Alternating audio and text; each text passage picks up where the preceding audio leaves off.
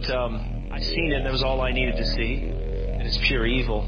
I want to tell you, I'm not going to tell you anything graphic about it. I'm just going to tell you the premise of it. And I want to show you where America's mindset is today. This is why when you and I go out and preach the words of life, all they know is death. This is why. Because their mind and their brain is consumed with death. It's a glorification I of am seeing something on the screen and repulsed by it.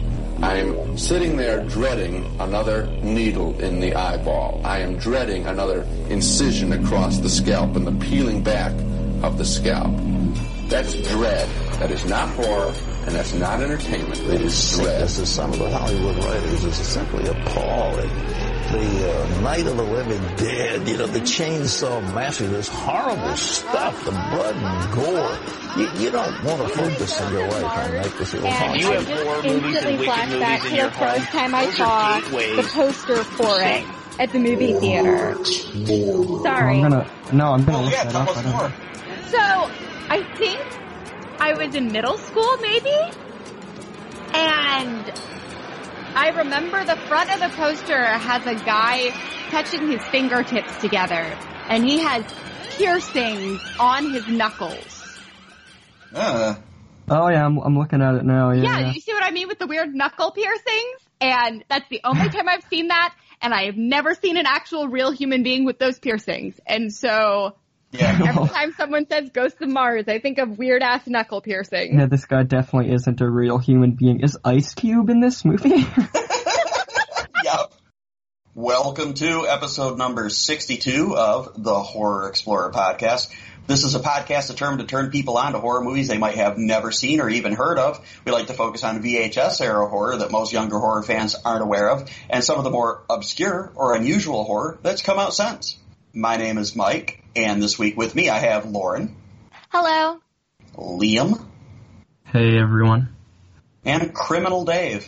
Hello. This week I'm Criminal Dave because of some quote unquote criminal exploits I got into on 4th of July. Did So- you kill a man? Yeah. Well, he really, you know, when he told me about it on Facebook, because you guys remember Dave was not here last week. Uh, so we did a show without him. And it's like, you know, we told Dave for, I told Dave for weeks that we were recording on a different day and he was aware of it. And then Dave flaked. And then when I talked to him later about it, he tells me like, oh man, I got so much going on. I got in trouble with the police. I was like, what? Dave got in trouble with the police? This is so fucking hard to believe. So of course, I go, I kind of, anytime Dave plays something up, I go into it knowing I'll be let down. So Dave, why don't you briefly tell us what getting in trouble with the police means to you? So what happened was a group of friends and I got together for our 4th of July. We like partied a bit at a few places and then we were at my apartment and we decided, hey, what if we go to like the main auditorium, like the biggest auditorium at my university and just go inside and use the projector and speaker system for like drunken karaoke. And everybody's like, yes, that's a great idea. So we bring a lot of stuff over there and like drink and party there. However, the cops show up because the cleaner people didn't want to have to clean up like vomit and spilled drinks and that sort of thing off the like main stage. So the cops were like, at this point our group had dwindled down to only five people. So only And wait, well, Dave, you're leaving out an important detail. You're saying the cops, but really who showed up? university police. Yeah.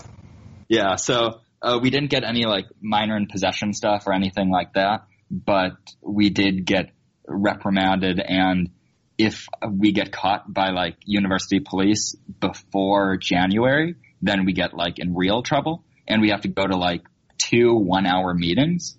So like So wait, yeah, you don't even have to go to the meetings? I thought you had to go to the meetings. we do. We have to go to two one hour meetings. Oh, okay. So that's Yeah, not then we have to conditional on like- if you get caught again. Yeah, then we have to write a reflective paper. Just hilarious. Yeah. Oh Yeah, my god. to, like Well- the best satire paper like I've ever written. This is going to be amazing.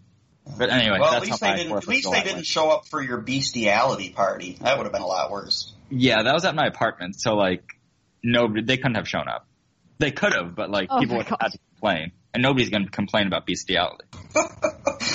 Uh, All right, so every week I make these guys watch an older or more obscure movie that most people their age might not be familiar with, usually something I like, because the whole point of this podcast is to make younger horror fans aware that the best new horror movie that they see this year could be a movie from 30 years ago that they didn't even know existed. And this week, Mike made us watch The Hitcher. Yeah, and uh, I had heard of this one. I hadn't seen it before, but it's um, you know, it's actually been on my watch list since I saw uh, even before I saw the remake a few years ago because um, I love road movies, horror or otherwise. I really like the the cat and mouse thing, and I I kind of knew the premise, um, especially because the title is sort of a indication of those those tropes that we've become accustomed to. So I was really looking forward to this one totally.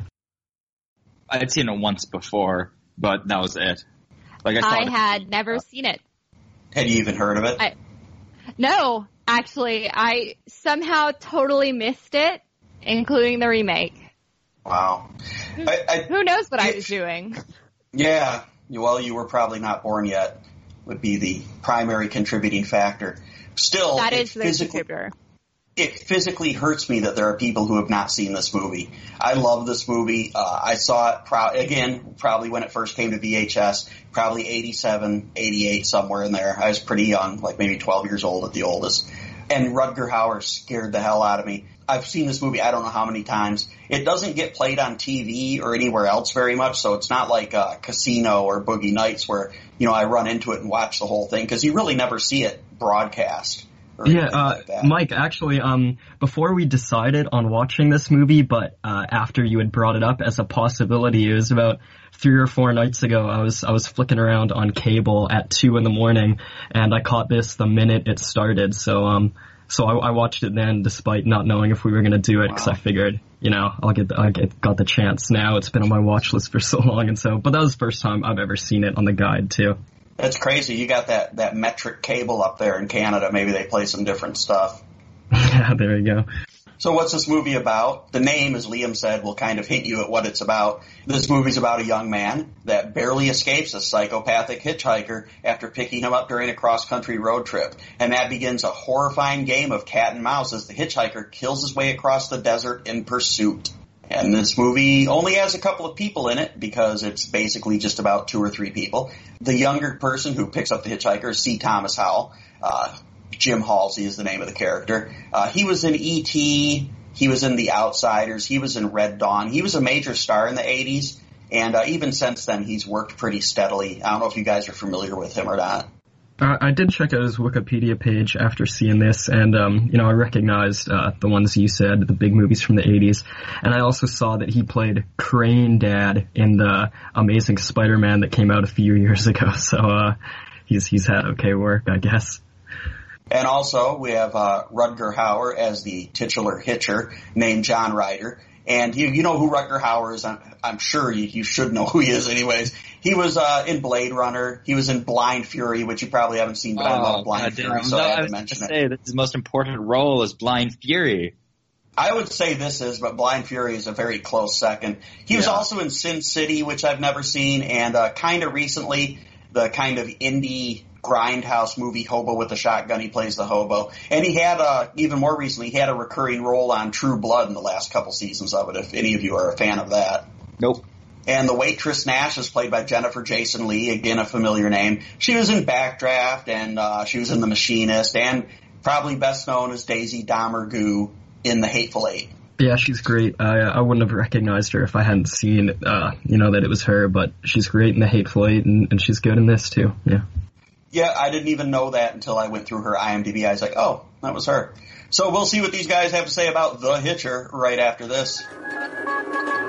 If you would like to contact us here at the Horror Explorer Podcast, you can reach us via email at horrorexplorerpodcast at gmail.com or you can interact with us on our Facebook page, facebook.com slash horror explorer or follow us on Twitter at horror explorer. All right, we're back, and now we'll see what these guys thought of The Hitcher, starting as usual with Criminal Dave. So in this movie, we open with pretty much the same thing that we see in a ton of other movies like Leviathan and a lot of 80s horror movies. We get some slow, ominous music over red titles. Yep, it starts out with him him lighting uh, the driver, who is Jim Halsey, the kid that I was mentioning earlier. He's lighting a cigarette. He's driving a car in the rain in the desert. He's kind of sleepy and falling asleep and stuff like that. It's a pretty prolonged credit sequence, really. Yeah, definitely. But something important to note is all the shots are really beautiful. Like we open on, as you already said, Mike, an extreme close up of him lighting a match and we'll see that like lighter and fire symbolism like recur throughout, even in the very last shot. He's lighting a match.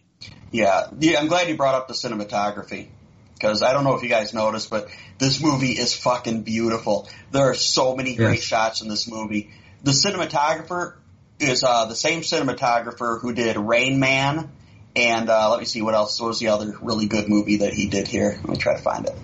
Oh yeah, and uh, he did he did Mad Max Fury Road, which was oh, another oh, really beautifully wow. shot movie. Yeah, yeah. I, and oh, he, he also likes did. Mad Max. Yeah, yeah, yeah, yeah. He's real good with deserts. He also did Gorillas in the Mist, which is in the jungle. That looks really good too. The Firm, which is really well shot. Dead Poet Society, eh. And Dreamcatcher, regardless of what you think of it, a lot of the stuff out in the woods and the snow is fucking beautiful too.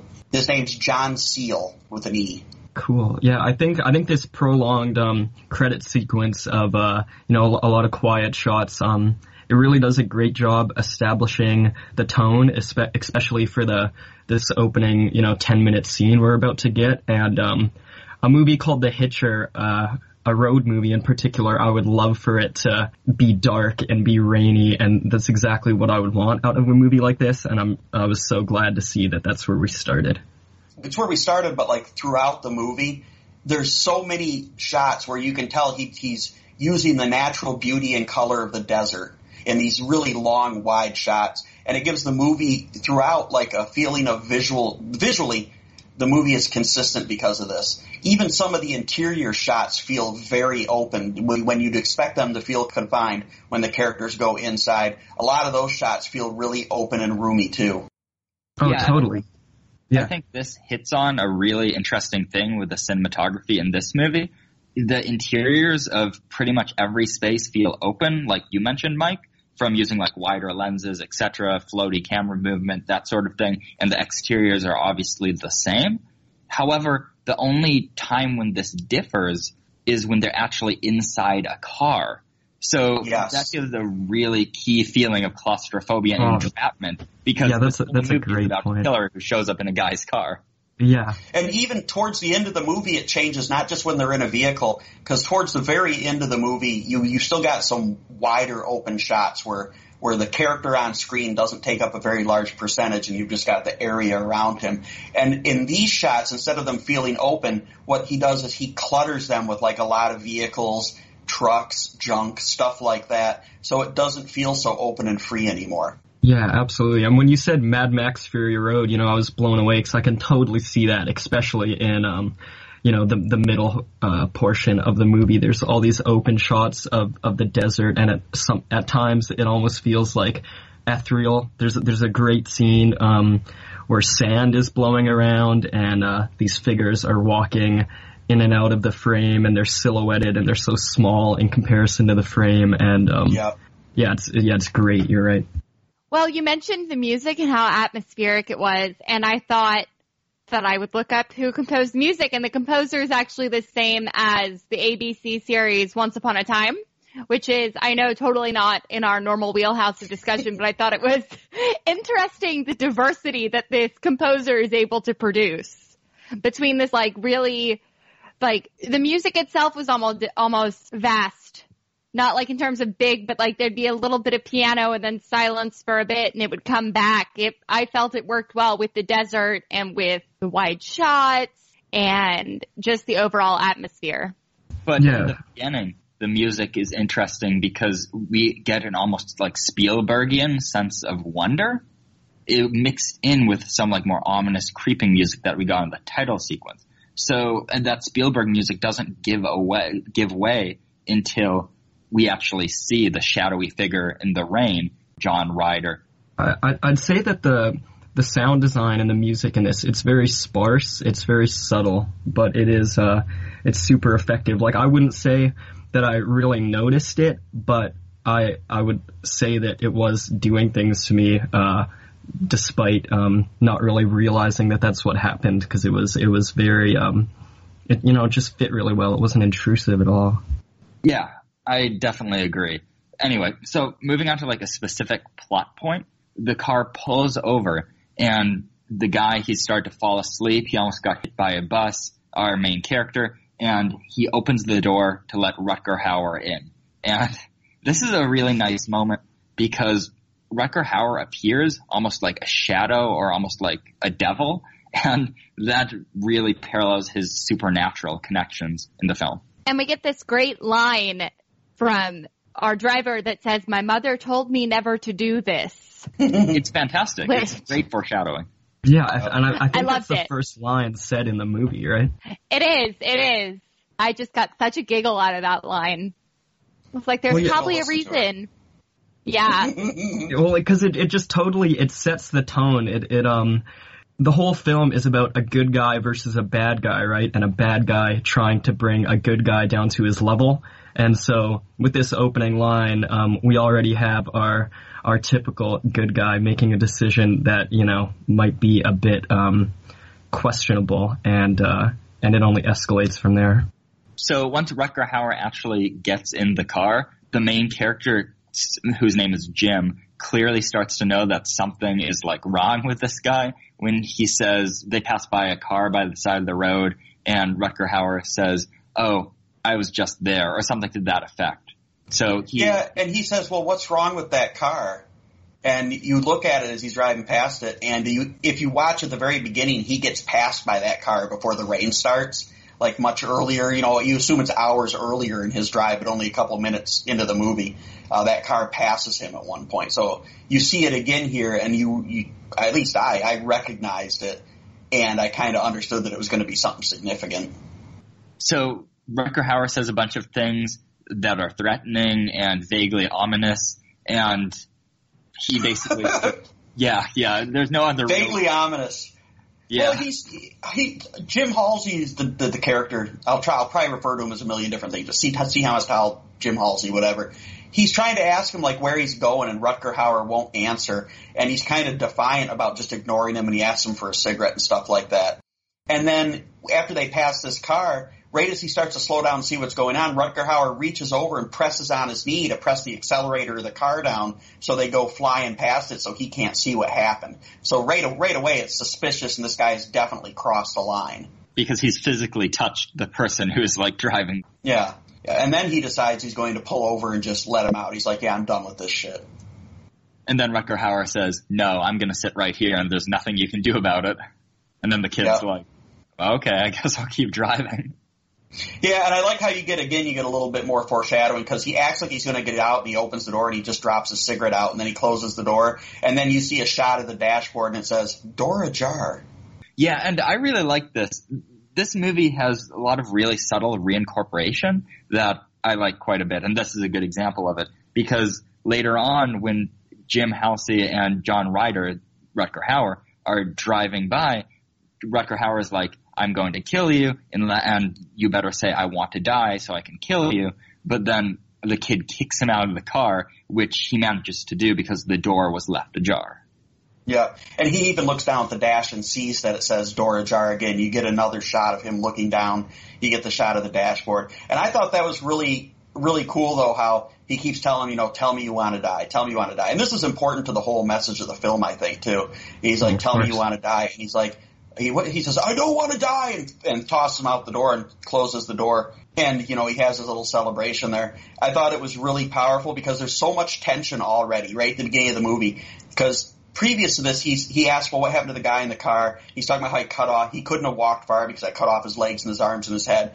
So there's hmm. all, so much tension in this short car ride at the beginning. And when he when he flings him out that door, you're like, yeah. And then at the same time, the character's like, yeah, like screaming, fuck you, and kind of celebrating as he's driving, you know, right along with the audience. And I thought that was really well done. Yeah, we immediately establish an emotional connection between the audience and this main character while we establish a connection between the killer and the main character. Because this exchange between Jim Halsey and John Ryder is very solid, very well acted and very well written. Yeah, it's it's a really a fantastic opening scene, and Mike is right. It's so tense, and um, we know that this Hitcher is is going to be a bad dude, but it's it's the way it's revealed to us that is so good. The lines of dialogue are so creepy. You know, um, John Ryder says, uh, that's what the other guy said, and that's when he first Yeah. hints that he had been in a car previously. You know, I want you to stop me, and then he says to Jim that he he wants him to say, "I want to die." And all these lines are so ominous. And then when Jim wins at the end of this scene, he's in celebration, we're in celebration, but then we know that there's still an hour and 20 minutes of movie left. And so it's just, it's so awesome. This is a short film in itself. And then when you realize that there's still a full movie to come, it's, it's, you know, so good. And not only is there a bunch of creepy dialogue, there's also some straight up horrific dialogue. Uh, Rutger Hauer starts describing how he killed the other people in the car. He says, well, I cut off his arm and his legs and his head. And we realized that that's what we sped by. What we sped by was actual carnage. Yeah, it's it's so brutal, and it's kind of it's an indication of how this movie um, goes on to handle violence. We don't actually see um, a lot of uh, violent acts um, explicitly being committed, but we do see either the aftermath or we're told that these events took place, and so um, I thought that was really cool too. It's it's a very simple and restrained movie, but it's also very intentional. After this scene, the kid is kind of like driving by and celebrating, and he we get kind of like a montage of this, a montage of his journey. We get a lot of beautiful landscape shots, and a car with small children in it passes by him. Yeah, it's towing a boat and it's a uh, station wagon. And in the back of the station wagon with the window rolled down, there's two little kids with guns and he's like waving to the kids and they're shooting at him and he's like bang bang back with his fingers and stuff like that. And then with next to these two kids, you see a teddy bear come up and start dancing around. He's like, oh, that's neat. And then the teddy bear moves out of the way and it's fucking Rutger Hauer, who is creepy as fuck. Yeah, and it's so like you feel you feel exactly what the character's feeling like. Fuck, he's in a car with that family. Oh shit. It also establishes like an almost supernatural ability and an omnipresence of Rutger Hauer. You've said supernatural a couple of times. I mean, what I really like about this movie is although he's doing some extraordinary things, it still comes off as natural rather than supernatural. You know, it doesn't, it, it's not like he's teleporting like Jason in the Friday Yeah, the 13th movies or something like that. He got dumped on the road. Someone picked him up. They eventually, you know, somewhere down the road ended up passing the kid and they're in front now. And this happens a couple of times where he kind of disappears and reappears, but really it's, it's, it's, it's, it's, it's something that can be explained rather mundanely rather than supernaturally. And, and you know how I feel about the supernatural in movies. It kind of takes me out of it. And Yeah, this movie doesn't really do that. I didn't mean to say he was supernatural. I meant to say he's omnipresent. Yeah, I, th- I think the key here is that John, he's just always two steps ahead of Jim. You know, the bad guy is always two steps ahead of our good guy. And, um, so when we see, uh, Jim win at the end of this scene and, and think that it's over, and then despite having this terrifying encounter, he's back to himself and he's happy and he's playing around with these kids, you know, uh, John hasn't broken him yet. And then when we see that John is still around, then we know that, uh, you know, maybe we haven't seen all that there is to see and Jim could still be in for some stuff and he totally is, you know, it goes down a little while later. I think it's really interesting that Rutger Hauer does not come off as charismatic in any way. To me, he is not presented as someone that I could inherently trust right off the bat. So we almost see Jim as I saw him as an idiot for letting this guy get into his car in the middle of the desert. But then to see a family go by where he is sitting in the back with the kids, Yeah, yeah, that's very irresponsible parenting right there. like this is a series of dumb people driving cars. So wh- what ends up happening is he he pulls alongside the station wagon and he's desperately trying to warn them, pointing and screaming and stuff like that. And they're like totally oblivious. They're like, "What's what's this guy's problem?"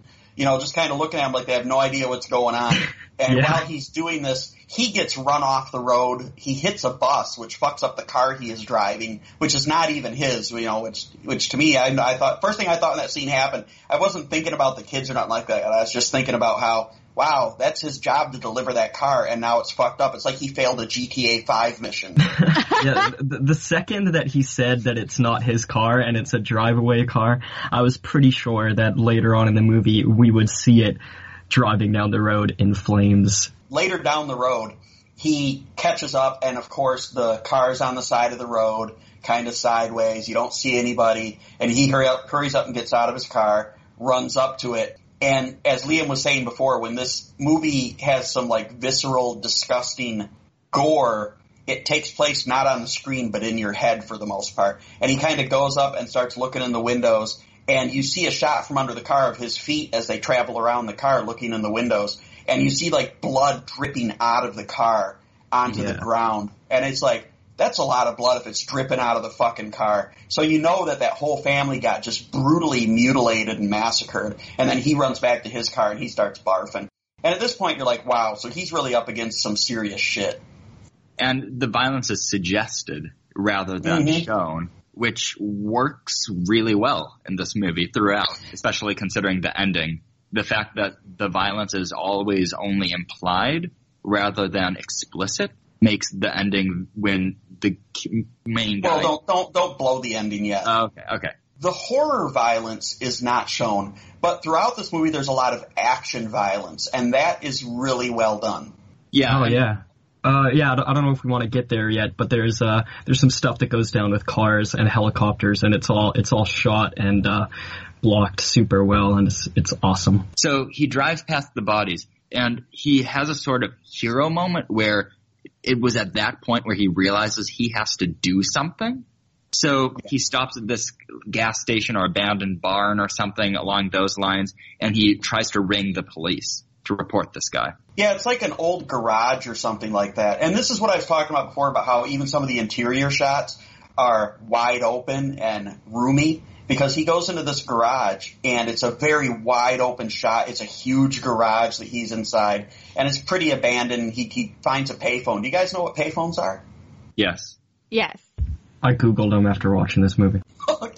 and uh, and of course it doesn't work or whatever. Yeah. And then Rutger Hauer shows up and throws the car keys on the ground in front of the kid and just walks off, indicating that he could have done whatever he wanted with the kid's car. And he doesn't want the car, he wants the kid. And also it indicates that he's just toying with the kid. And I really I really liked leading into the scene when he gets there. It's uh, like a a dust storm going on, so you don't see a whole lot of detail. And at first you're like, okay, it's just like a gimmicky thing because they're in the desert. But then it really comes into play very well because John Ryder leaves and the kid's just kind of like, whoa. And he picks up his keys and he goes outside just in time to barely through the dust storm see uh, the, the hitchhiker get picked up by a truck. And he like goes running and screaming after it, but it doesn't see him because of the dust storm. So it kind of played into what was going on. And it looked great. And the dust storm is reminiscent of the rain, which is the first time we saw John Ryder. No, that's a good point. Yep. He brings the weather. Yeah, and that adds like supernatural aura around him, I think. Because even though Yeah, it makes him supernatural, it- he is like it makes aura. him seem powerful. Oh, totally. Yeah, like every every single scene almost where these characters interact so closely, including the opening scene in the car, um, they could be the you know the proverbial final showdown between the characters. Um, John could really kill Jim uh, whenever he wants. You know, he had the knife to his eye already, and now here he had him in this uh, super open, barren space, and again he he he decided not to. So this is when we're starting to pick up that his um, motives definitely just aren't to kill him, but to uh, you know he has something else in mind. I don't agree with that statement completely because I think in their first encounter, his intent is absolutely to kill Jim Halsey just like any other victim that he had killed previously. And I think the experience of Jim Halsey, the experience of the kid tossing him out of the car and getting the upper hand Yeah. and defeating him, which is probably a new thing for him, totally changes what his mission is. Yeah, you're right. Yeah, I think um I totally agree because it's after he lands on the ground after being pushed out, he looks up and smiles, right? So I think you're right. That that's the that's the moment where he realizes that this guy is unlike anyone else he has encountered, and that's when he decides to uh I'm gonna go meet this guy in a sandstorm and uh, throw him some car keys or something. But yeah, I think Well, you're right, that's Mike. exactly what he wanted. Now, what's exactly what he wanted? he straight up says, "I want you to stop me." He doesn't say that in the very. That's not in the very first scene, though, Lauren. In the first scene, he's insisting when he's got the knife to his eye. You know, tell me you want to die. Tell me you want to die. And then it's later in the movie, uh, maybe in one of their other encounters, like maybe after this one or somewhere. I forget exactly where. Where he's where he's saying, "What do you want?" And he says, "I want you to stop me." He doesn't say that in the first scene, does he? No, I'm pretty sure he does, Mike. I, th- I think Does he? before he? yeah, before he has the knife to him and he tells him, uh, "I want you to say I want to die." I'm, I'm, I'm almost positive. Yeah, he does. Um, he does kind of deliver his, uh, his mantra. You know, the thesis statement for the whole movie. I want you to stop me. And so when Jim does stop him, uh, you know, because I'm sure he says that oh. to nearly everyone. But yeah, I think that's when he realizes. Oh, that that's this dude- something you just say to all your murder victims. Oh, totally. Yeah. Yeah. All right. Well, my my apologies. Then you're right. I think I can kind of recall that. And you get into this like catch 22 of like he can't fight for his own life without directly feeding into what Rutger Hauer wants. Yeah. Right. Yeah. Anyway, so moving right along, the kid tries to like track down Rutger Hauer to warn the people he got in the truck with. However, he stumbles upon a gas station. And as he approaches the gas station, we get a ton of like wide, quiet shots, a lot of really low ambience here. And then we get our first official, I guess we could call it a scare of the film when the truck that Rutger Hauer hijacks just bursts through the wall and attacks uh, the kid. Yeah, he's like peeling out and stuff like that, and he knocks over a bunch of gas pumps, and they're leaking gas everywhere. And that was really effective, you know, because again, it was it was very quiet, it was kind of peaceful, and then it just gets totally just shot by this truck exploding through the wall or through a garage door or something like that. It's like they intentionally made that as low key as possible just to maximize how frightening that truck popping out was. and this continues throughout the film because we get lots of vehicle violence, Yeah. similar to a Mad Max film.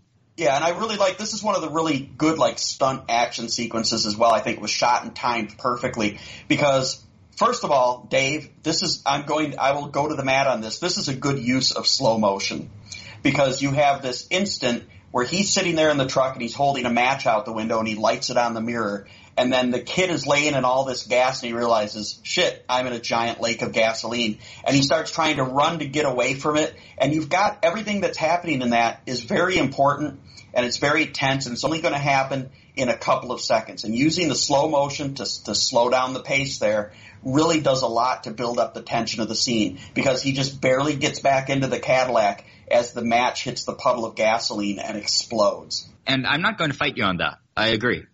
I completely agree. I think later uses of slow motion are not as, as justified, but in this use, I agree. All right, cool. And I really like the scene because just as you get like a couple shots of the, the gas going up and it blowing out the windows in the gas station, and then you get a more distant shot of the of the explosion that follows. And just as the gas station explodes, you see that Cadillac come flying out of the parking lot, like around from behind a fence or something like that, with the whole front half of it on fire. And it was a really energetic, really perfectly timed stunt sequence. Definitely. So after this scene, we're introduced to our love interest character, Diner Girl slash Nash, and we are introduced to her kind of just walking around a completely abandoned diner, uh, living a pretty boring life. She is not given the same level of introduction as our protagonist is during his introduction, but she kind of is revealed to have a soft side very quickly when she lets in the protagonist into the diner. Yeah, she even makes him a hamburger like for free while he's cleaning up because he smells like gas or whatever. And he calls the he calls the police. And the police are like, "Hey, stay put. We're going to be right there," because he doesn't know what's in store for him. So he's hanging out, waiting and eating a hamburger. And it's at this point, this is the first time I've ever really watched the movie like with a critical eye. I've always just really liked the movie, but at this point in the movie. When she makes the hamburger on the grill, I know this sounds so stupid, but her making that hamburger is shot so fucking well two or three seconds of her grilling the burger. It's like framed and it's like in thirds and it's just fucking perfect. And even though it's just a burger on a fucking grill, it's a, still a big, wide open, roomy shot. I don't know how the fuck he does it. And then later when she puts the burger up, she takes it and puts it up on a shelf while she's waiting, you know, wherever they, when they're putting it up for the waitresses to get, you know, right between the kitchen and the front of the store there. And they just show a shot of the burger and fries sitting there steaming. That shot is fucking beautiful, and it's just a fucking hamburger and some fries. It made me so hungry. yeah, well, I, I was gonna, a- I was gonna ask Mike. Um, I'm not disagreeing with you at all, but uh, were you hungry at the time? Had you loaded up on Cheez-Its, or were you? Was this before dinner, or what? No, this was only a couple hours after the Cheez-Its, so my stomach was still turning. But that burger did look delicious. Okay. But it goes beyond how beautiful the burger looks. I mean, the whole shot is beautiful. And it's like, this is the first time I've looked at it with a critical eye, and I'm like, wow, this movie is like a stunning example of really good cinematography. Yeah, I definitely agree.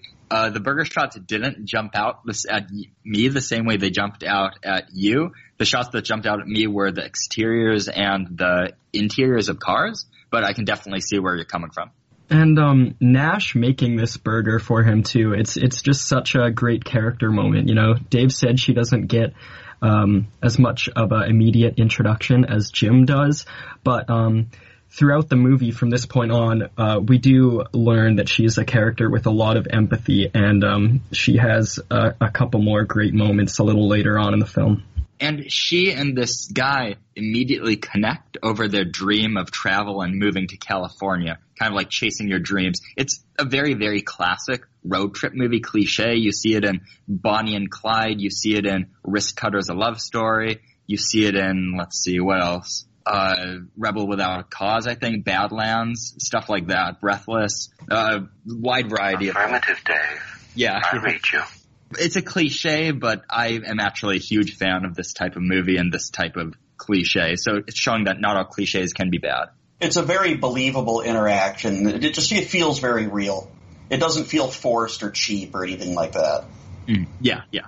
And we get a long take of the kid kind of slowly eating a french fry. And this long take goes on for a very, very long time. Yeah, he, he eats his he eats his French fries very elegantly. You know, I eat I eat my French fries the same way I eat an apple. You know, I just handful and shove. But he's he's very careful and He's eating uh, the French fry like he's eating pussy. uh, He's just taking his time, like he's really making love to that fucking plate of fries. I mean, um, I might you know I wasn't hungry when I was watching this movie. I also wasn't horny, so I don't know if I can relate there, but it's possible. Yeah. Anyway, so this shot goes on for such a long time, the audience like starts to zone out a little bit because not much is happening. It's kind of an empty frame, very like shallow focus on him, and then because he's kind of in a relaxed state, so the cinematography and editing mirrors that. And then he picks up what is supposed to be a fry and it turns out to be a finger. So it shocks the audience into paying attention and being aware of their situation just as it shocks him. And I love how, how they do this because instead of him just picking up the finger and it just kind of zooming on, zooming in and making it obvious, he picks it up and con- and holds it and gets ready to bite into it the same way he did any other French fry that he was eating in that scene. You know, and it's it's split up into two scenes. First, there's that, and the audience might not notice that that French fry is a finger immediately. That shot is there for the people who will notice it immediately and for the people who won't, because then they follow it up with another shot that's more or less from his perspective, looking down and realizing that he's holding a finger. So it really amplifies the disgust because you're like, whoa, I didn't really notice that was a finger right away either. I could have ate that. Yeah. Yeah. Sure. That's a good point. Then he runs outside, and this is when we get to our first Bonnie and Clyde moment. It's not exactly a Bonnie and Clyde moment, but establishes his relationship with the police. you get this first really big disgusting on screen. It shows the gore. There's a severed finger. It's in his hand. He's getting ready to eat it. Fucking gross. And it's, the audience gets hit with that. And like half a second later, when he runs outside to puke, you haven't recovered from that yet. And obviously neither has he. And then you get this other huge like twist or whatever. You get this big turn in the movie. You get this big moment where it turns out the cops think he's the one that's killing everybody. So they pull in and pull the guns on him and tell him to get on the ground. And I love how it like double punches the main character and double punches the audience like that. I think that's fucking masterful. Oh, absolutely. Yeah, it's a great. Um, again, we said that. Well, I said that uh, in the first ten minutes of this this movie, it kind of feels like everything you need to know is presented to you, and so 20, 25 minutes in, uh, this sort of um, dimension being introduced is uh, it's great, and it really it adds a little bit more complexity to the uh, sort of simple uh, plot. You know. Yeah. Definitely. And also, this adds a lot of frustration because it's a really big thing in horror movies, especially like coming of age horror movies, is when the little kid sees the monster under her bed, escapes the monster, goes to her parents and asks them to like look under the bed to check for the monster. The parents don't believe the little kid, so the little kid has to deal with the monster himself. That's the same thing here. The main character is asking the police for help. They don't believe him. They think it's him. So it's a he has he has no resources to draw on for help, just like the little kid. Now the the every source of authority or every every power he could draw from to resolve his situation is now cut off, and even worse, it has been turned against him, and it's so fucking perfect. It adds that extra layer to the movie that just keeps the tension is just always on the character, and the tension is always on the audience. It's great. And speaking of tension, we should talk about the shot in the interrogation room when that just spirals around him in a long take. Yeah. Yeah, let's talk about that shot because I did, I went a little above and beyond for this one. So go ahead, Dave. Oh, okay. what I was going to say is the spiral shot works really, really, really well. It starts on his back, giving him like dignity and not really showing his frustration. But then as we move around him slowly and the cops circle him, the camera moves against the cops movement, which adds a lot of like dynamic potential in the shot. So first of all, it's beautifully composed and the actors are blocked fantastically, but also it gives a lot of room for the main character's performance to shine while building tension because it's a long take. And you, he's pleading with them. He's trying to make his case. And I get the impression that this is like the fifth time he's told them the same story as well. And it culminates with like, well, you don't have any ID because apparently, and he also had a bloody switchblade on him when they found him that the hitchhiker has had planted in his jacket. He doesn't have any ID. They don't have any way of knowing who he is. Uh, they try calling the car company he works for and they don't answer. When he gives the number for the car company, it wasn't a 555 number. So you better believe I wrote that shit down and called them. Uh, their voicemail box was full. It didn't say what it was or anything like that. But I, I had to, I was hoping, I was just hoping that that was some kind of Easter egg that there'd be something there. But really there wasn't. And so I went, went ahead and Googled the phone number to get an idea of at least what kind of company it is or something like that since their voicemail box didn't have any info. And what I found is that in like 2008 or 2009, some joker went around on the internet, and if you get a lot of crappy phone calls, you'll start looking them up. Like you'll get these 1-800 number phone calls that are from, or from area codes you don't recognize, and you'll look them up on the internet to see who it is that keeps calling and not leaving a message and hanging up. You know, it's telemarketers and scams and stuff like that. So there's all these different websites out there that have like 1-800 numbers where you can just look up phone numbers and see what other people have to say about them, what collection agency it is, or what kind of scam it is or whatever. And some joker in 2008 or 2009, somewhere around there, went to a bunch of these sites and said that it was from Midwest Drive Away was calling them, telling them they could move his car if he moved. They had people that could drive it from one location to another and stuff like that, which is the actual business that is on the voicemail in the movie.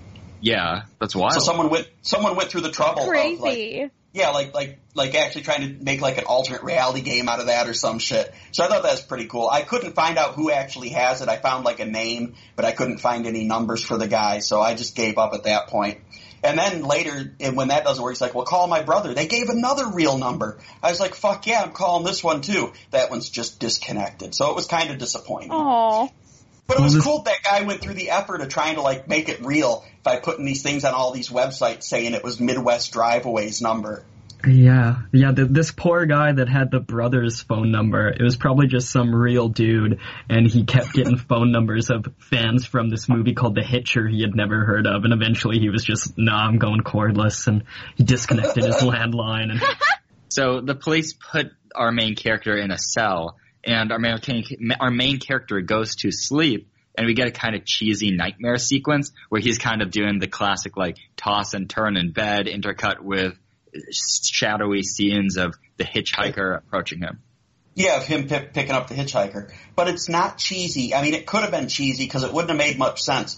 If you've ever seen the movie John Dies at the End, they go over this a little bit too. And I'm sure in real life you've noticed this too. When you're having a dream and there are sounds in outside of your dream, in the awake world while you're asleep, your your brain, yeah, your brain will incorporate them into your dream. I mean, I've had dreams where the Flintstones show up because the Flintstones are on TV, or you know, like in the movie John dies at the end. You know, he's talking about a dream he had or something. Like there was an explosion in his dream right, right when the thunder happened. So how does your brain know that there's uh, going to be thunder? Stuff like that. But the point being, in this in this scene, he's he's seen a flashback and he's not having a nightmare about picking up the hitchhiker. And it's like two or three scenes, and at the third part, the hitchhiker comes up and knocks on his window real hard.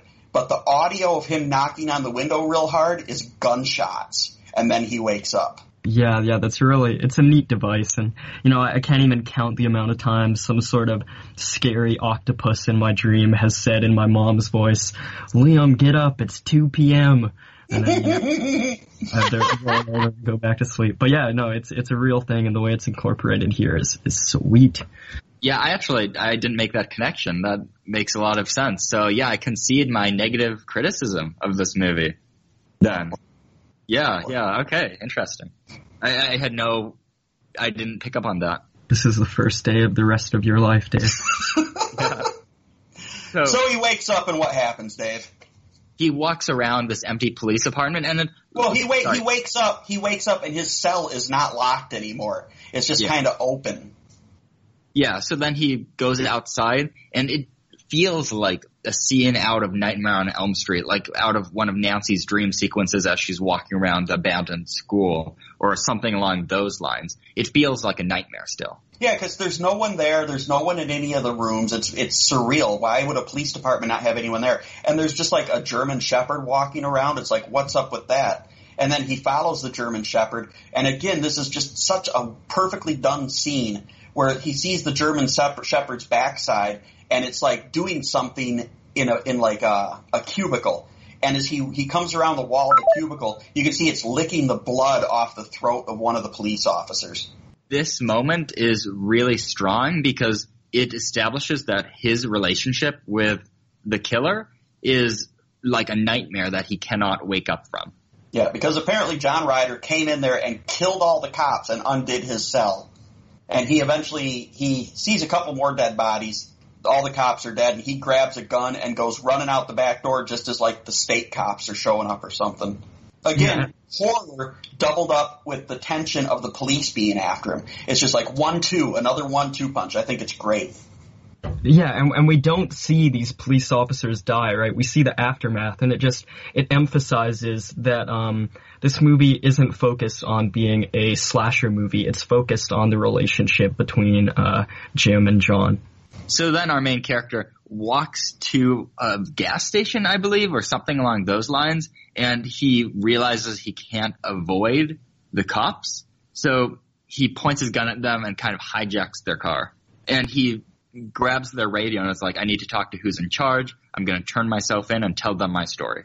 and they they let him uh, they they get a hold of like a, a police captain or something, and he's like, listen, you know, kid, I tell you what, I'm gonna do the best for you that I can do. I'll be as fair as as fair as I can be. Just turn yourself in, drop your weapons, turn yourself in. And he's like, okay, great, you know, I'm gonna trust you. And the Yeah. moment he trusts him, the cops are killed by Rutger Yeah, Hauer. and then here come here comes Rutger Hauer in that truck again. And I mean, it's just like a two second thing. He's like, you know what? Okay, this is what I'm going to do. And you just get this, just barely, barely. Your fingertips are just much like the character, just barely brushing that satisfaction, that release, that end of the tension, and then smack right in the face. You're right back in it because he comes up. He's in the back seat. He's got the two cops in the front. One of them's handcuffed. And Rutger Hauer drives up alongside him, shoots one in the head and shoots the other in the throat. And the kid's just like, no! And you can totally feel that frustration because you feel it as the viewer too. It's so perfect, the timing in this. Yeah, and I I think if we if we uh, continue thinking about this movie through the lens of um, our antagonist wanting to bring the protagonist down to his level, um, here we see Jim taking action and taking people hostage. Um, but it's when he decides to trust this police officer and kind of hold on to his roots that uh, that man is good. Um, that's when you know uh, John can come in and, and make his appearance known and show that he's not done with him because Jim is still uh, kind of holding on to himself and he hasn't stooped low enough yet. So after that, Jim stumbles out of the broken car and grabs one of the cop's guns and considers killing himself. Like he puts the gun up under his head, and it's really uh, exemplifies the culmination of this frustration. Yeah, well, and before he, because he, before he pulls the gun out and puts it under his, un, you know, puts it under his chin like he's gonna blow his head off. I mean, he's just like kind of sobbing and crying and running around, and like he even falls to the ground, starts like throwing dirt around just out of frustration and anger, and then like he realizes there's that it's just absolutely fucking hopeless, and then he pulls out the gun, and then like a cloud moves away from the sun, and I guess he decides maybe I won't kill myself. I think that's supposed to uh, symbolize his hope. Yeah, yeah. Yeah, very poignant. Yeah, it's a, a little cheesy, but oh well, it's it's fine. It's nothing. It's a little out of style of the rest of the film. It is. It is. Yeah, there's no other moments in the film that have Terrence Malick imagery. It could be that it was added in by someone else or it was something that someone else on the creative team like specifically requested and got shot. Yeah, possible because you know because from what um I've read and, and what we've been talking about, there were a lot of uh, a lot of hands and a lot of voices behind this production, and, and some people had very different ideas about the what the movie should be, and so Yeah. um I, I wouldn't put it past them. Yeah. So then the kid approaches a diner and he sits down in the diner. He's like, well, what can I do now? He kind of has given up. He doesn't really have a clear path to follow at this point. And then Rutger Hauer, in a classic moment, just sits down across from him, him in the diner. And the kid pulls his gun and we feel like the kid has the upper hand. Yep, finally. And you can tell that he's super excited and super stoked. Not really stoked, but you can tell he feels so empowered. He's like, yes, finally, I'm in control now. He pulls out the gun under the table and points it at him. He's like, I'm going to blow you away. And then Rutger Hauer's like, did you even check to see if that gun had bullets? You know, because this is, this is the gun he pulled from the police station, which is where Rutger Hauer has killed everybody. So right at that, right then, at that moment, that uh, uncertainty hits his character and hits the audience. There's might not be any bullets in the gun, so he might not be able to do anything. And Rutger Hauer makes like a finger gun under the table where the kid can't see it, and he presses it up against his gun. He says, "I might shoot you with my gun," and then he goes bang and jerks his hand, and the kid just goes berserk, pulling the trigger, and there's no no bullets in the gun. Yeah, yeah. He he's always two steps ahead, man. That's that's the problem here. We keep saying that and you know, Criminal Dave keeps saying he's supernatural. So who knows? He controls the weather and is two steps ahead of the people he murders. He does seem to make the desert seem more hopeless than it already is. Yeah, absolutely. And at this point, we get a nice look into the killer's or Rutger Hauer's psychology because he puts two coins on the kid's eyes and said, says maybe try to think a little harder about what this whole thing is about, and then leaves him a napkin filled with bullets. And again, So this he just he, he has an opportunity where he could do something, and he just walks away and lets the kid keep on living. And he even gives him ammunition. And at this Yeah. point, it's pretty clear what Rutger Hauer's motives are. His his motives are being a cheeky bastard. This dude is ridiculous. Man, no, let, let's hear it, Dave. What, what do you what would you say his motives are at this point? Well, I mean, he clearly wants to die because this is where it becomes explicit to the audience. In the opening scene, when he steps into his car, when he tells the kid to say, I want to die, the first time he says it, there's a little quiver in his voice as if he actually believes what he's saying. So Rutger Hauer wants to die throughout the whole thing. And like you guys said, he wants to be stopped, etc., etc. And that's totally believable. I mean, a lot of people who are into horror movies and stuff like that, they usually have an interest in, not usually, but a lot of them have an interest in serial killers. I don't know if any of you do. Well, Uh, I'm a serial No, I- killer. so. I think it's. now, I've read some really interesting serial killer books, and I think that this does a decent job portraying portraying it without making it seem like super over dramatic. I mean, it's still pretty dramatic. Yeah, and if you notice, a lot of serial killers want to be stopped. They can't stop themselves. They want to get caught. They want to die. They, but they don't just do it themselves. Like they, they have to be caught. They don't just turn themselves in or something like that. And I think it's like kind of consistent with the whole serial killer mythos that John Ryder found someone he thinks can stop him. And that's why he's egging him on and trying to make him stop him because he wants to be stopped. And there's really some peculiar things about this character. And the most peculiar thing, and I didn't, I'd never noticed this before. It's not like I figured this out myself, but I saw on IMDb that someone noticed, and I noticed it as well. So it's it's for sure that he's wearing two wedding rings. And they kind of posit, well, oh, well, maybe that's something he cut off, like that finger or whatever, like that. And I kind of more think like maybe his wife died, and that's what set all of this off, or something like that. Maybe that's why he doesn't want to live. I don't know. That's You possible. also, But I mean, it could be like a Halloween type scenario where he has no real motive, which works fine in this case. Maybe he has a uh, wife and he also has a, a gay lover, and that's driving him insane. He was getting a little touchy feely with uh, Jim at the beginning there, so you see, could that was what I was speculate. going You to know. say earlier. And Yeah. I'm really glad you brought it up. I wrote down, because there's that line where, you know, I brought it up before. My mother told me never to do things like this. I wrote down, oh, wow, that's really suggestive. And then there was the thigh grabbing and all, it's, it is borderline flirtatious. No, yeah, way- Oh my god. This movie is C. Thomas Howell's character trying to battle his gay thoughts. yeah, yeah, yeah. You Also- figured it out. Yeah, when I when I job, said that, Lauren. When I said you. that the scary octopus talks to me in my dream, you know, that's only right before I have sex with the scary male octopus. So I, I, I understand those dreams, Jim. But no, you're right, Lauren. There is, there is, uh, could be, um, some homoerotic, uh, undertones gleamed from this movie, totally. It's just, it is such a weirdly flirtatious movie. And like, I acknowledge that people are dying and things are blowing up and cops are getting shot in the face. But there is something the way Rutger Hauer says his lines to Jim where it comes off as very like wink, nudge, flirting. yeah, yeah, no Yeah, wonder Jim was eating his, uh, french fries so suggestively. Yeah, there's definitely an intimate quality to their relationship, and you know, I never really thought of it like that. I don't think that's something they overtly meant, but it can it can totally come off like that, where it's kind of you know he does get really close to his face when he's talking to him sometimes. So I don't know.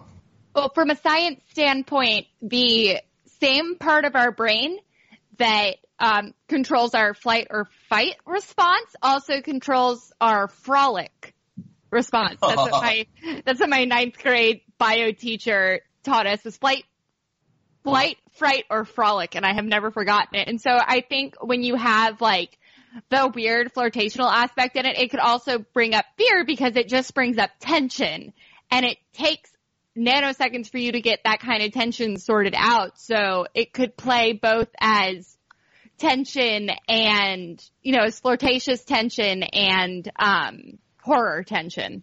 That would certainly explain why so many horror movies almost universally have a sexual element to them all the time. Nightmare on Elm Street, Nightmare on Elm Street 2, TCM 2, etc. So uh, at this, this point, a bus shows up, and this bus is actually a nice act of reincorporation because this bus is the first place where we saw the diner girl slash love interest slash Nash. So the guy, kind of the main character, sneaks into the bus, hides in the bathroom, loads his gun, and then once the bus has started to move, he emerges from the bathroom only to see the girl from the diner who he had seen earlier. So he pulls her into the bathroom, puts the gun up to her, and says, Do you believe me that I didn't kill those people? She says, Uh, sure, whatever you say, man. Yeah, this is a little bit of disbelief here because ultimately he does win her over. Because later the cops pull the bus over and take him out, and they're literally going to execute him on the side of the road because the cops like, you spit on my wrist, so you need to wipe it off, you know, so it'll look like he's reaching for his gun so he can shoot him. And she'll come out and pick up the gun he threw on the ground and basically uh, make the cops let him go, and then they take the car and leave or whatever. But it's it to me, this is one kind of unbelievable character interaction here because he seems to win her over by putting a gun in her face in a Greyhound bathroom. I think my thoughts on this are is that are that she wants to be won over. She wants to leave her life behind her and go Yeah, on a day slash dangerous Bonnie and Clyde adventure, which is where I get the Bonnie and Clyde parallel. That's a really good point, Dave. I think you're right.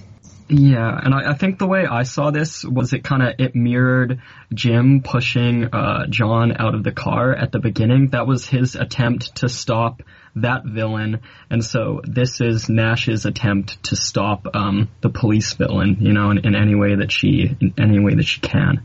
Okay, so what happens then is now Nash and the main guy Jim are a couple crime duo. So they hijack the police car and start start driving down the road, and we get a lot of Mad Max action between him and the other police cars. We even get a helicopter that's chasing after them.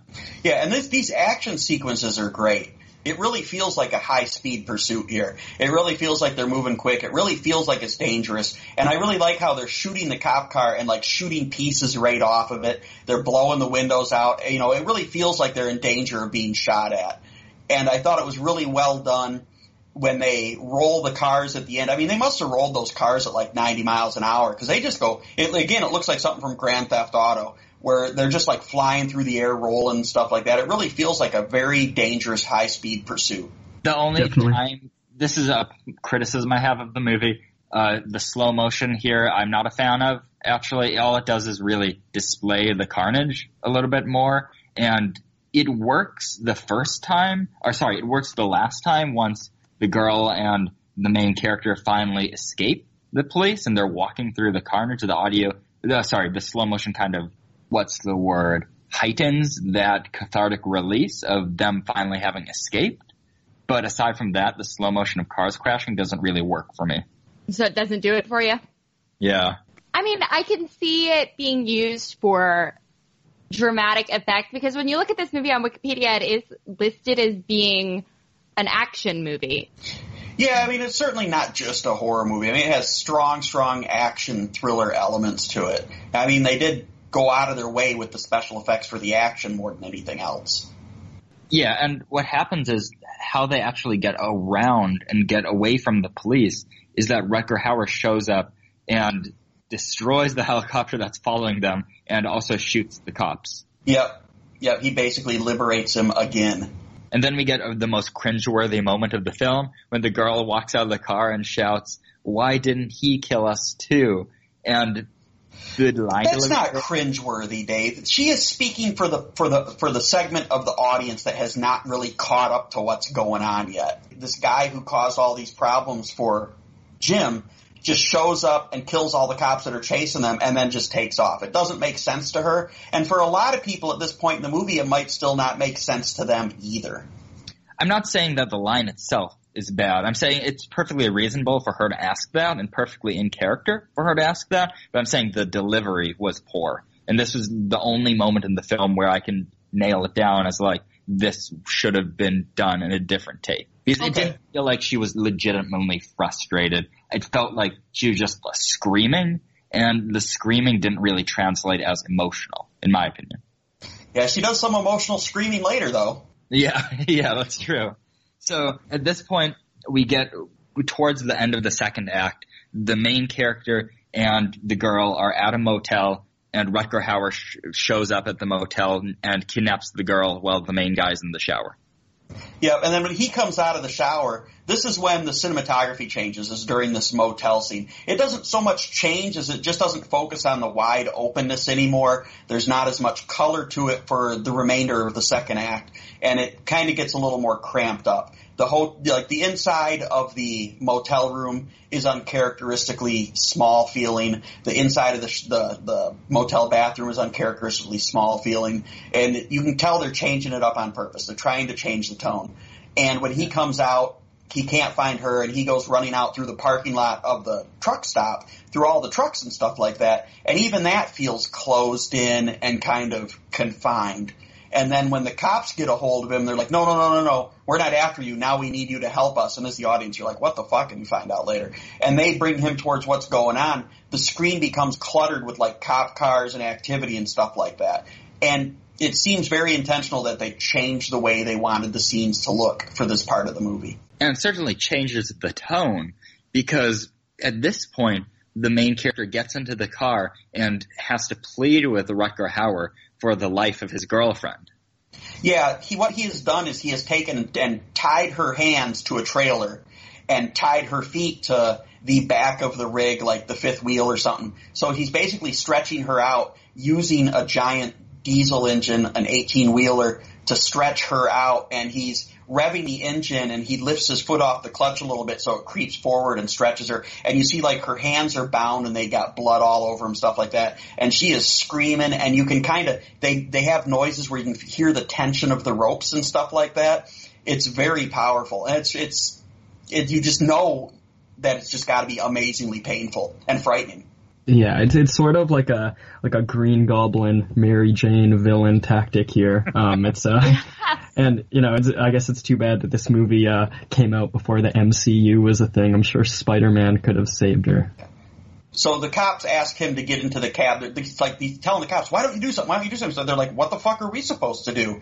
If he lets his foot off the clutch, she dies. So they, it's not like they can shoot him or something like that. So they're like, "You got to go in there and talk to him because that's what he wants." And this reveals that the movie is very dark and downbeat despite all the action scenes. Like this is a very gritty and realistic, almost film noir hero's choice moment. You know, and, and when I watched this as a kid, the minute that I saw that he had her tied up like that and what, you know, what he was doing to her, throughout the whole rest of the sequence, my heart was in my throat. It was just like, wow, you know, what's gonna, cause there's not a whole lot of options. And he gets in there and he puts and John Ryder puts the gun on the seat next to him. He says, "Pick up that gun."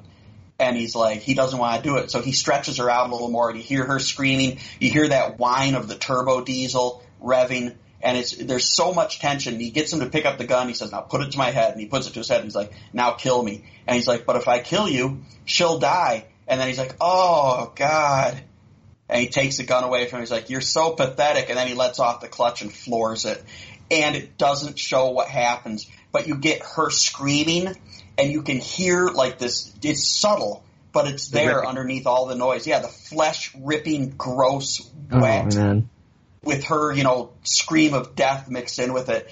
And that stuck with me for days when I was a kid. That really disturbed me. And that's pretty fucking cool because by the time I was 12, I mean, I'd already seen the thing like 500 times in Jaws and I was just totally into horror and that's and even though that scene doesn't show anything, that fucked me up for a couple of days. And oh, it's yeah. just it's it's so powerful. It's so well done. I mean, it's it's a big part of the reason I love this movie. Yeah, I mean, they say the imagination is worse than anything anyone can produce. Yeah, it's it's really a testament to um uh, the power of that scene. You know, if you had been accustomed to stuff like The Thing and something like this um still hit you, you know, it's such a tense scene, and I almost expected. uh Rutger Hauer to start giving a soliloquy about tears and rain or something. But um, you know, we didn't get there, but it was still it was still very uh, very impactful. And something interesting about this whole sequence is that uh, it's the most obvious thing, but we haven't really discussed it yet, is the fact that the girl dies here, the love interest dies, when you would never get something like that nowadays. Like, first time no. I saw this, all I was thinking was, how's he going to get out of this? How is he going to save the girl? You know, and that's what everybody is thinking when they watch it for the first time exactly. too. That's what I was thinking. It's like, how is he going to get out of this situation? You don't even consider that his love interest is just going to get torn in half, and he's going to completely fail to save her, and there's nothing he can do. But yeah. the whole overarching uh, the whole movie, you realize after that that like, well, the whole movie he hasn't been able to do anything about anything. So why would this be any different? And this time when I watched the movie, I had the unfortunate thought. All I could think about during this watch was, I bet in the remake they let the girl live. Yeah, as as far as I can recall, um, uh, we get a final girl situation. There's a second protagonist introduced in the movie that um uh, is a bit more um, present than Nash's character. I think throughout the whole film, it's a man and a woman, and um, yeah. I think I think it's the woman that lives. Um, I'd have to check it out again, but I think it's a bit more typical in that sense, in most senses, actually. Yeah, so moving right along, Rutger Hauer is now in custody, and Jim is being driven back home to do whatever by the police officer, by the police chief. So Rutger Hauer is sitting in some armored car being driven to a prison, and he, we know he's going to escape, and the main character knows it too at this point. Yeah, again, the main character is the audience, and the audience is the main character. and it's it's effective in that. But this is here, you know, I don't even really say to me this is just like it's not even the third act because really what happens from here on out is pretty short. There's not a lot to it, and we don't get in, need to get into it in a lot of detail. But this is kind of the weak part of the movie, in my opinion, is this last like 10 or 15 minutes where the kid knows he's going to escape and he does escape, but we don't know how he escaped and stuff like that. And ultimately, they just kind of send the kid over there, and the kid shows up. You know, he he hijacks another police vehicle, he steals the captain's Bronco after holding him at gunpoint he catches up to the bus heading in the other direction, just as Rutger Hauer shoots open the back door and shoots the cops and jumps out onto the hood of the Bronco. And then, you know, he, there's a little bit of, uh, a fight. interaction while he's in the front seat with him. Then he slams on the brakes. He lands on the ground and then, uh, he shoots up the Bronco a lot because then another thing that weakens the end part of this movie is the trope of the car not starting. He slams on the brakes. Rutger Hauer goes out on the pavement and then the car won't start. The Bronco won't start. Why? Because he slammed on the fucking brakes and the windshield's broken? It doesn't make any sense. So I thought it stumbled there quite a bit. I actually liked it more than you, I think, Mike, because I thought it was fine. I, it was certainly lower caliber than the rest of the film, but I think the context of the rest of the film made it cathartic enough to the point where I didn't really notice those issues. Of course, we have the trope of the car not starting, and that was stupid, and a few other stupid moments like that, like Rutger Hauer uh, jumping from one car to another. But uh, aside from that, it was pretty standard, but fine and cathartic when Jim finally kills Rutger Hauer. And in the original ending, which they got rid of because they didn't want an X rating, which I would have liked a lot more because it cuts off one of the stupid tropes. In the original ending, when he lands on the concrete, Jim gets out, picks up the gun, and shoots him while he's laying in the road. Doesn't even give him a chance, and that's the end of the movie. And they had to get rid of that, and they made it to where he goes up and pokes him with the shotgun to see if he's alive after he, he runs into him with the Bronco again. Then he turns around and walks away. And it's, that's the trope, right? Oh, it must be dead, poke, poke. Okay, I'm safe now. I can walk away. And then it grabs your leg or it stands Yeah. back up or whatever. Yeah. And Rutger Hauer stands back up and I was like, oh, come on, man, no. Don't do that. I mean, even the first time I saw it, I was like, why are you fucking up this movie by doing this stupid shit at the end? Well, after I read up on it, I found out it's because they didn't want an X rating because he's shooting some guy that's half unconscious laying in the road while he's defenseless. So, I mean, I understand why they had to do it, but it, it hurts the movie a little bit. And he stands back up, throws his handcuffs at Jim or whatever, and Jim turns around and shoots him. And then it kind of gets quality again because he goes back and it's kind of a dark shot where you may basically just see a silhouette against the sunset. He goes back to the Bronco and you hear him light another cigarette. And it's like the exact same sound effect as when he lit the cigarette to open up the movie. And then you get your credits. Yeah, I think that cigarette noise, the match lighting noise, is really effective because it's uh, establishes the film as cyclical. Because in the beginning of the movie, it's this guy alone in a car on the road. Here, he's alone in a car on the road. The two things that impacted him, Rutger Hauer and his love interest, are both dead. So he's back to where he was at the beginning. He's just changed in character. Yeah, and he's probably unemployed now too. Yeah. Yeah. All right, so of course this episode went a little bit long. It can't be helped. I love this fucking movie. I think it's a great movie. We'll see what they thought about it. Dave, why don't you just real quick give us your review of the movie and give me an out of ten score? Yeah, so I'm going to be really quick about this. I've already said most of what I need to say about it. Uh, cinematography is beautiful and effective. Editing is all solid and builds tension well. They know when to leave a take long and to use quick cuts for the action scenes. Uh, it's uh, very solidly built all around. All the performances are solid. There are just a few weak moments with some side characters. The ending, like we've already talked about, is standard and like falls a little below par. Like if I had to give the rest of the movie a score, it would be like a nine. Well, the ending would be around a six, but still it's very effective in pretty much every way. And I would highly, highly recommend you check this out because this certainly is a horror classic. So eight out of ten. Awesome. Alrighty, Liam, what did you think of this movie? Yeah, I'm with Dave on everything he just said. You know, I'm, I'm with uh, m- mostly everything that's been said in this podcast. It seems uh, we're all kind of in agreement here. I loved that it wasn't a typical slasher, despite having such a um, typical premise and using these tropes. I felt like uh, they knew that they were using these tropes and they and they played upon them to make a sort of cautionary tale. And so that was super nice to see. It, um, you know, Roger Ebert did a review where he gave it zero stars, and I think a word he used was uh, reprehensible when describing uh, the violence. And I think I totally disagree just because that's what I thought the movie might be. It's what I expected it to be, and it wasn't at all. And in fact, that's even the movie that, um, as it was going on, I, I thought the movie was very typical, but after thinking about it, after seeing it, and after having this conversation, you know, I'm only liking it more as time passes. And if we had done this podcast an hour or two later, maybe my score would even be even higher, you know. But um, I'm I'm with Dave here. I think I think this is an eight out of ten, and I uh, I definitely think you should check it out.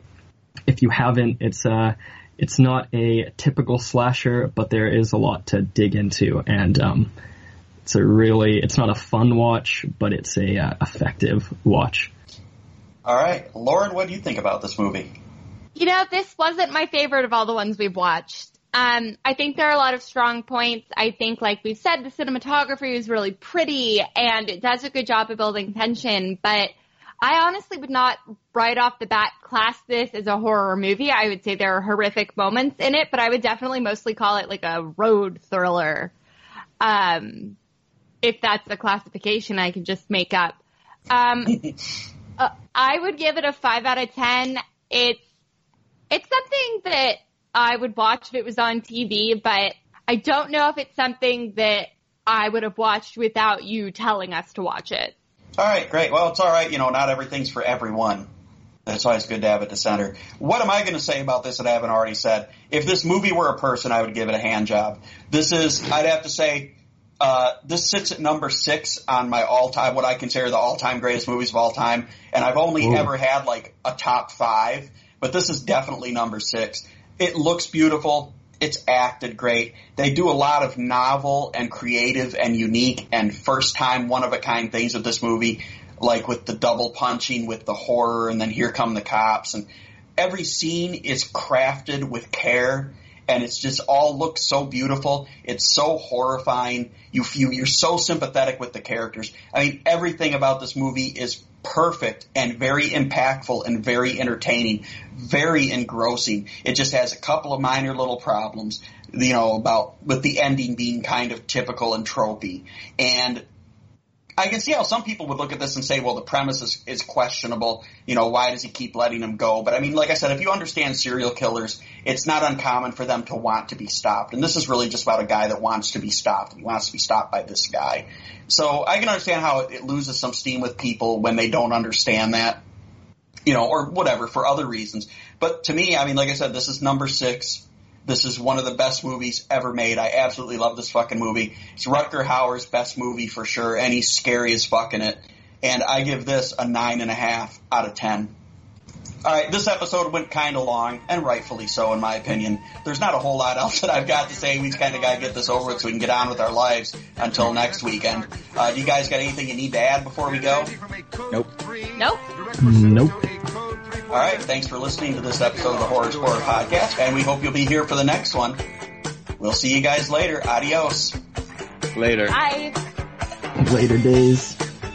Oh, you did it again. It's my thing, man. It's my thing. Okay, so I'll see you later, huh?